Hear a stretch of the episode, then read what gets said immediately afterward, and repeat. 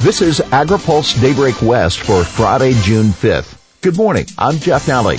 Here's today's headlines. Pesticide bills shelved for the year. AFBF takes on racism. Court jeopardizes herbicide plans and next steps for carbon bill. Pesticide bills languish as deadlines roll by. Today marks a deadline for Senate committees to report non-fiscal bills to the floor. Assembly deadline was last Friday. In a typical year, bills left behind die in committee.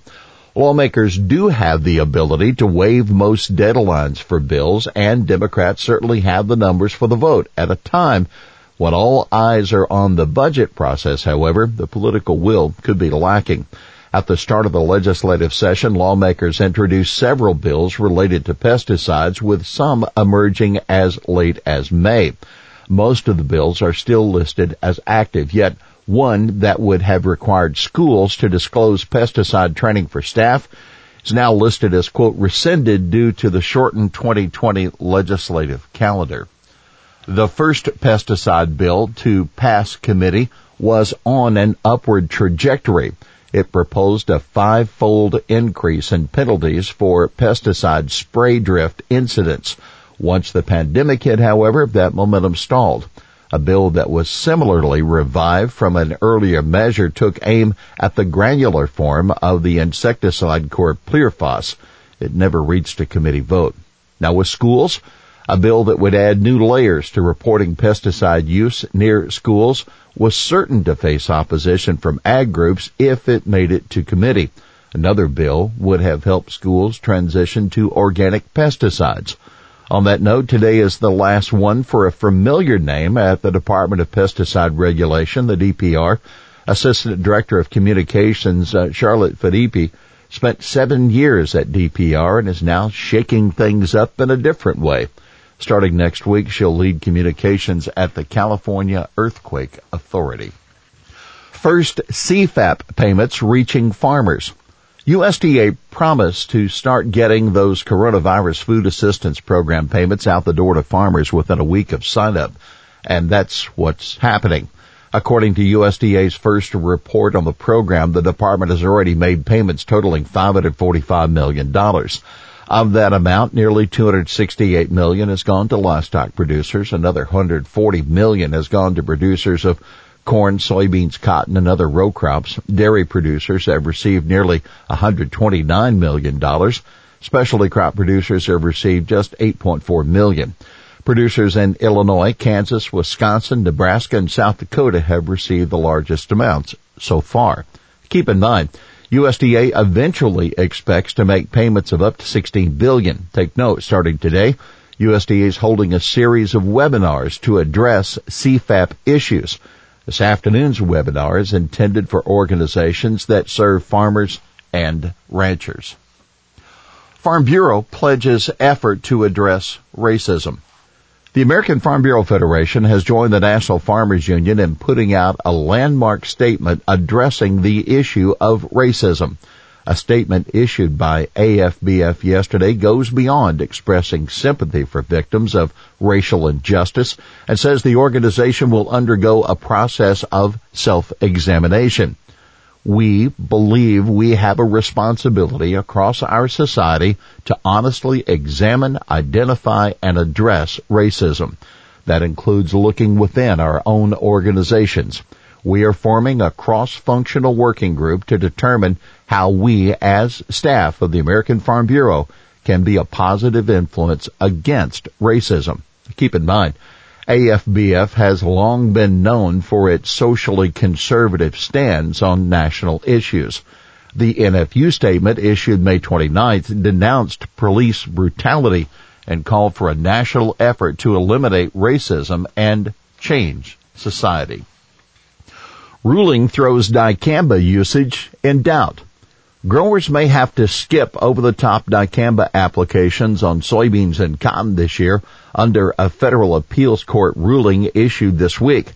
But ag groups are holding out hope the EPA can persuade the court to stay its decision. The Ninth Circuit decision vacated the registrations for Bayer's XtendiMax, BASF's Engenia, and Corteva's FeXapan. North Dakota Ag Commissioner Doug Goehring says the ruling, quote, immediately bans the sale and use of these products nationwide. Goehring said he expected, quote, an immediate appeal of the ruling along with a request for an emergency stay, which if granted would allow the continued use of the product while the appeal is being heard in court. Now whether dicamba can be used this season, quote, now depends on the outcome of the request for an emergency stay. The EPA take, well, the agency said it would move promptly to address the court's order, but offered no other details. The plaintiffs say the court was clear that over-the-top uses of dicamba are now off limits. We will oppose any stay motion, said Center for Food Safety Legal Director George Kimbrell. The Agriculture Retailers Association is urging the government to appeal and is concerned about what dealers should do with existing stocks. ARA is advising its members to quote, take a pause. Ag Climate Bill sets the stage for speeding carbon markets. The new climate bill we told you about yesterday is out now. An impressive array of Senate sponsors and supporting organizations. Big question is whether and when the bill becomes law.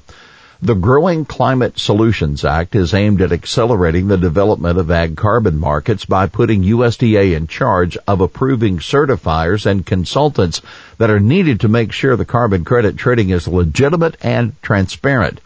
Senate source says a hearing is under consideration, but backers say it's not clear when there could be action on the legislation. It's hard to see that happening in an election year, but at the least the bill sets a marker for action in the next Congress. The bill's lead sponsors include two Republicans, that Senate Agriculture Committee member Mike Braun of Indiana and Senate Judiciary Chairman Lindsey Graham of South Carolina. As well, Debbie Stabenow, the Senate's top Democrat on the Ag Committee, and Rhode Island Democrat Sheldon Whitehouse, one of the Senate's most prominent voices on climate policy. Organizations and companies also support the bill include AFBF, several commodity groups, the Environmental Defense Fund, the National Wildlife Federation, and add to the list McDonald's and Microsoft. Keep in mind, one of the key developers of ag carbon trading, the Ecosystem Services Market Consortium, is developing its own certification program and wouldn't need the USDA run program. But ESMC Executive Director Debbie Reed told AgriPulse the USDA program would create a needed talent pool of specialists, quote, who understand the markets and their requirements. Storm clouds on the USMCA horizon. Well, the U.S.-Mexico-Canada agreement is still slated for implementation on July 1, but there may be some complications to the rollout in the months ahead, said Kenneth Smith Ramos, Mexico's former chief negotiator for the North American Free Trade Agreement. One storm cloud Ramos sees is the continued U.S. effort to enact so-called seasonality provisions that would make it easier for U.S. produce farmers to file anti-dumping cases against Mexico. Another is the threat of more U.S. demands for border inspections.